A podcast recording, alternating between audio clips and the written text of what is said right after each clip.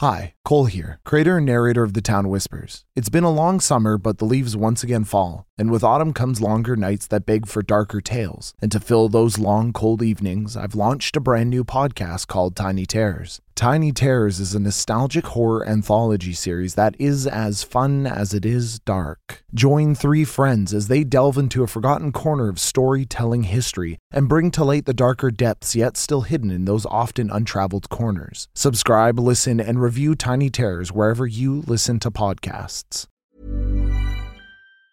Hey, I'm Ryan Reynolds. Recently, I asked Mint Mobile's legal team if big wireless companies are allowed to raise prices due to inflation. They said yes. And then when I asked if raising prices technically violates those onerous two year contracts, they said, What the f are you talking about, you insane Hollywood ass? F- So to recap, we're cutting the price of Mint Unlimited from $30 a month to just $15 a month. Give it a try at mintmobile.com slash switch. $45 upfront for three months plus taxes and fees. Promo rate for new customers for limited time. Unlimited more than 40 gigabytes per month. Slows. Full terms at mintmobile.com. The Town Whispers is a narrative horror podcast that will tell the many stories hidden behind the rain and the fog in the trees of a town called The Fort. Lush in wildlife and blessed with fertile fields to sow their seeds, the townsfolk thrive in the fort, and that's why it must take its pound of flesh where it is due. But there are two individuals in particular who have paid a price too heavy, an undue price. Listener discretion is advised. I got the ghost of you inside of my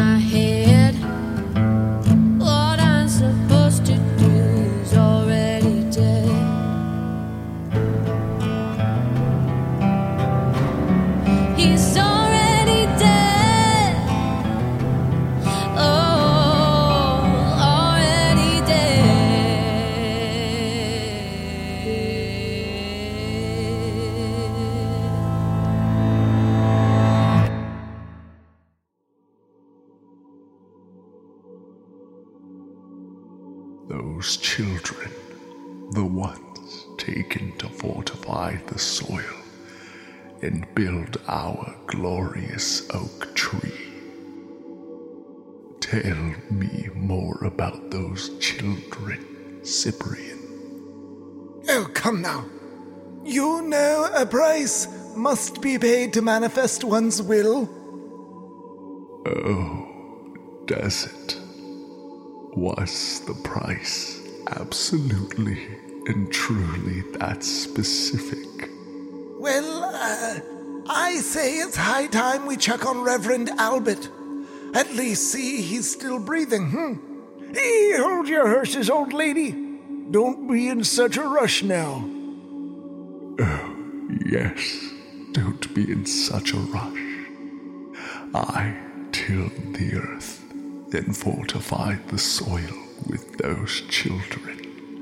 That is true. And it was ever so delightful a task with the sweet promise of ridding ourselves of Adam. But I do wonder, given events and rumors.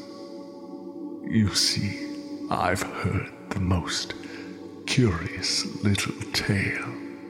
Don't do this right now, Tilla. Heh? Don't do what exactly? Oh, well, I've been doing a spot of thinking myself. I've done some research, and I'd say there might be more to our greatest feat. The way it was built and executed. In fact, while Adam was reprimanding me for my past transgressions against him, he mentioned something about being locked away in the LaPont children. And that, dear sweet Mother Cyprian, brings to mind the striking resemblance they bear to those children I buried in the ground. Oh, so long ago. Mother Cyprian shifted uneasy, straightening herself and looking obstinate. Well, Well, what? Hmm? Think for a moment, would you? Think. Once we broke apart Adam's flesh, as we aimed to render him but a memory, how do you suppose one was to keep him gone?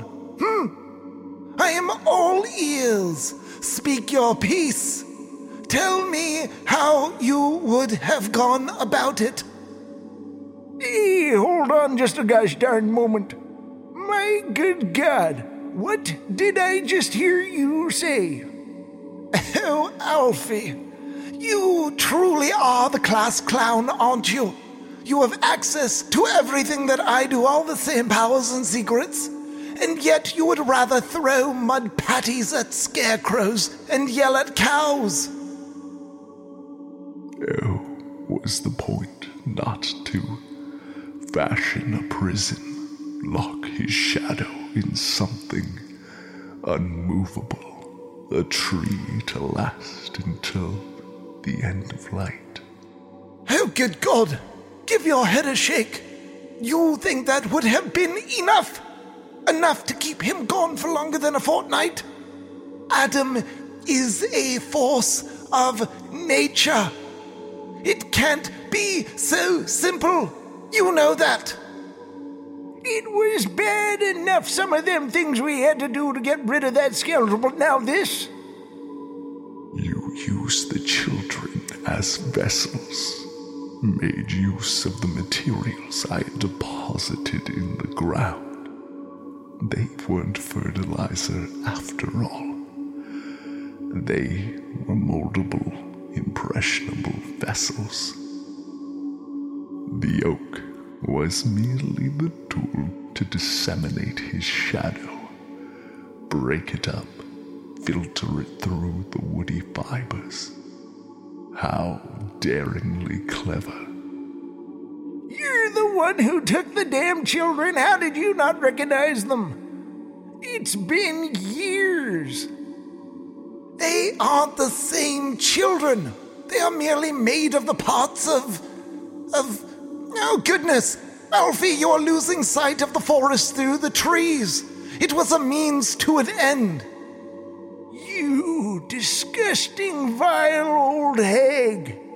The ends doesn't justify the friggin' means. That ain't how it works. Hmm. How high minded of you! The children never knew any better. If there were no harm as a result of my experiment, then what's the harm, you small minded beast of a man? Oh, I wouldn't be so sure. It would be quite fanciful ignorance to give those children such little credit. Peggy, that special little thing. She sees more than you know.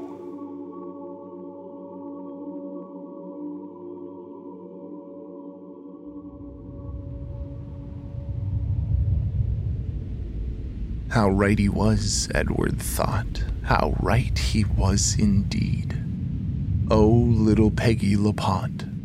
That little delicate flower with petals of granite. A grim storm swirled about her, engulfed her, and not having been taught to roll over and die, she knew nothing else but the instinct to survive. How fascinating. How curious. Edward August Hall could see her more than the rest. She was visible to him at all times, with her heels to the dark, that ambiguous maliciousness of nothing stitched to her, and what piece of Adam she had been unknowingly given. Oh, she'd certainly made it her own. No one stopped for a moment to ponder the problem that was Peggy, except for Edward, who watched intently and keenly. What could be done with Peggy? Adam was closing in, and there was no help in sight. No mother, no Edith, and where was Edith? She, by all accounts given by others, should have been visible to Edward, and yet she was nowhere to be found.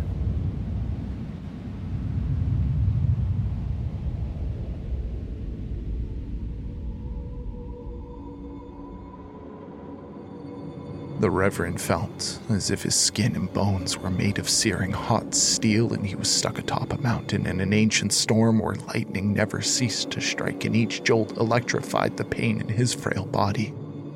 He lay on his belly, atop a thin leather mattress. Gauze soaked in iodine and salts were shoved into the holes in his back. Luckily, those attending to him thought he was unconscious. Thank goodness he was unaware of the pain sleeping through the worst of the salt in his wounds and the wounds themselves as they oozed clear liquid tinged with yellowy red. But while the eyes in his face were shut and scrunched in discomfort and otherwise unseeing, his mind was elsewhere, in a deep and dark place stuck in a stasis preparing for metamorphosis. The physical pain came through in rolling waves, challenging the meditation of his subconscious, but he remained unmoving and unwilling to sacrifice the value in disassociating himself from the world from those things which not long ago had seemed to encompass his existence. The death of his ego was slow, but inevitable. It moved like a lumbering beast at first, gaining speed in futile hops and kicks, pushing itself in the desired direction, but that it gained speed, and with speed came traction, and now the unstoppable force bashed through the barriers which had constricted the Reverend and had kept him in place and unchanging in who he was for so long. It crashed great large ivory tusks through fragile corridors in his mind, creating new pathways, avoiding the center of self and identity, which was the central room in his mind and the core of his being, circumventing his feelings of self while also destroying all ties to those around him until ego and identity began to seep through the cracks, drip, drip, dripping from the fissures and away. Edward peered at him, marveling in the work he had done on the Reverend's mind. So young in his exploration of his new world, and already he could yield the power to shatter the mind of a man. What he had shown Reverend Albert was between Edward and the Reverend, but it hadn't taken much to take a man who had stood at the helm of his life's ship while being battered by hail the entirety of it and send him teetering over the edge. So frail, so small both in body and mind.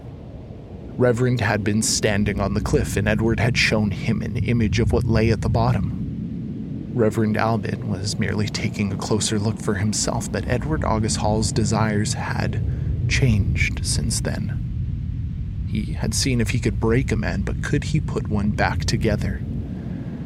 Give the Reverend something to fight for. Or perhaps the trick was something to fight against, rage against, stubbornly persist in the face of insurmountable hopelessness.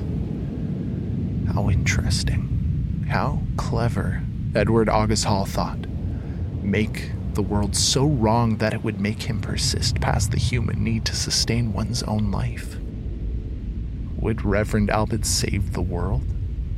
Would that be his desire? No. No, no, no. Edward August Hall had something different in mind. Show him something to tear apart. Paint for him the picture he needed.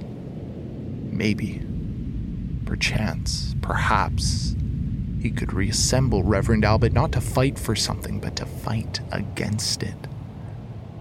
Yes, yes, yes, yes, that was it. The world was terrible, and it was time to show him just how terrible it truly was, or rather would be, if Adam. Well, if Adam got a hold of Peggy. If Adam took back from Peggy what rightfully belonged to him if he could direct the Reverend. Yes, of course he could. He knew exactly where Peggy was and where she was headed, and he had a selection of wonderful offerings he had taken from Mother Cyprian in particular that he could use to illustrate his grim tableau for Reverend Albert. Her anxieties were plentiful, and the midnight fears that leached into her subconscious were colorful enough to build a fire within him. That's what he hoped. After all, Edward August Hall wasn't sure, but it never hurt to try, and time was of the essence.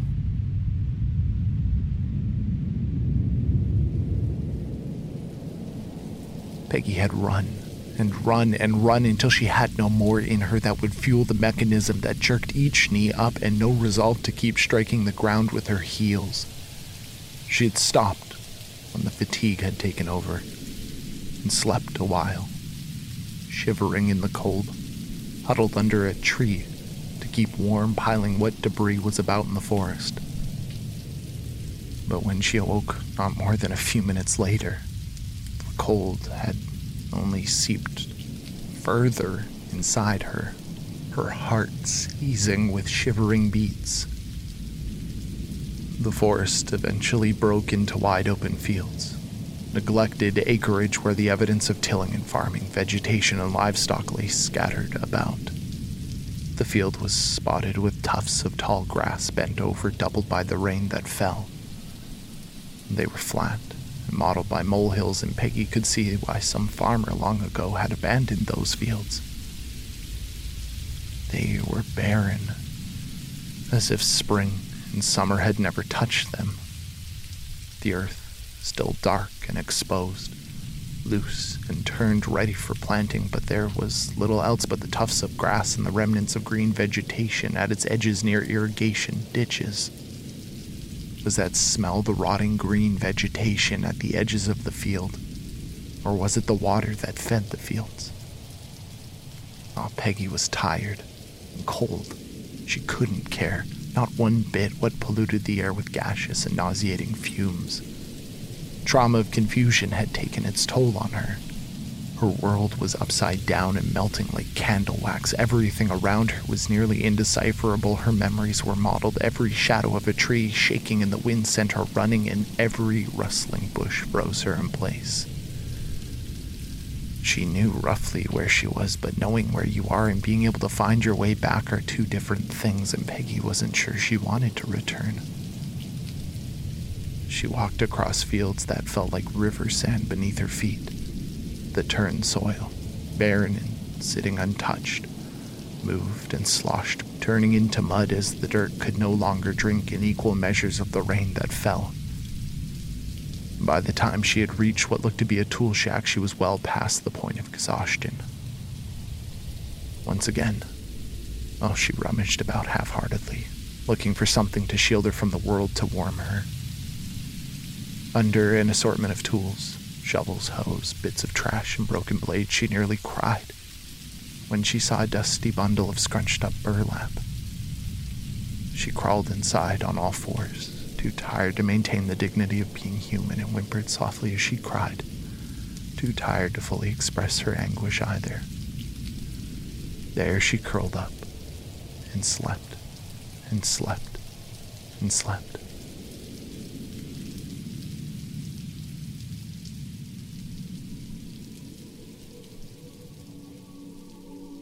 Okay, now, you must be very quiet. The Reverend needs his rest if he is to recover from his wounds. And absolutely do not touch any implements in the room either, nor the Reverend. Oh, of course. Just open the damn door. I ain't gonna touch nothing. Don't be glib. I must make absolutely certain you understand the rules. We don't want to cause sickness or introduce infection. We are merely here to determine if there were more physiological changes, but only using the tool of your observance. We may not roll him over, poke or prod. I'm, of course, not sure what good it will do, but since our resident farmer is so insistent, I will oblige. Darn right you're gonna oblige.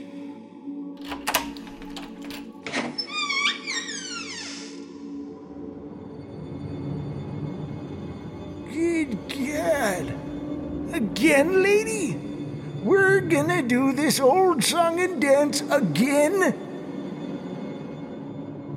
I, I, I, I don't understand.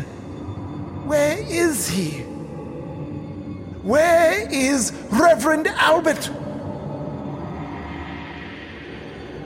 Where is the Reverend? Who could know?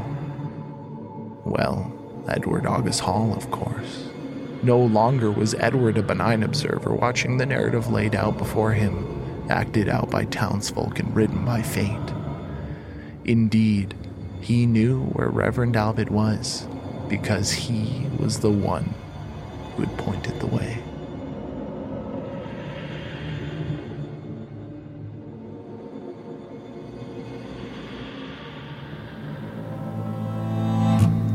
Today's episode was written and performed by Cole Weavers.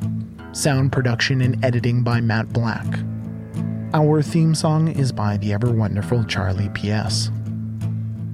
The fort is built on secrets and shadows, on unspoken truths and the designs of the long shadows, whoever they may be. But it's also built on the support of its townsfolk. Would you like to support our tiny little monstrosity of a town by mending the roof of the church? Or keeping the doors of the sanatorium for the lost and unwanted open? Or perhaps you'd rather help build a mausoleum for the ones who will never die? In thanks for your support, and for only a few dollars a month, you'll receive episodes of The Town Whispers released early and forever ad free, as well as exclusive short stories and one shots to expand your knowledge of what lays dormant and watching under the earth. Would you like to see, with your own frail eyes that can only see what can be imagined by the goodness of a heart drenched in humanity, by receiving digital rewards of the visual variety?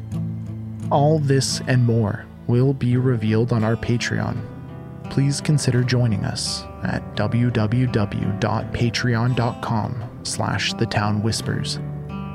If you would like to support us in other ways, please consider following us on Facebook and Instagram and on Twitter at the town whispers, or by leaving a five-star review wherever you listen to podcasts. For more information on the show, please head on over to www.thetownwhispers.com. Got the ghost of you inside of my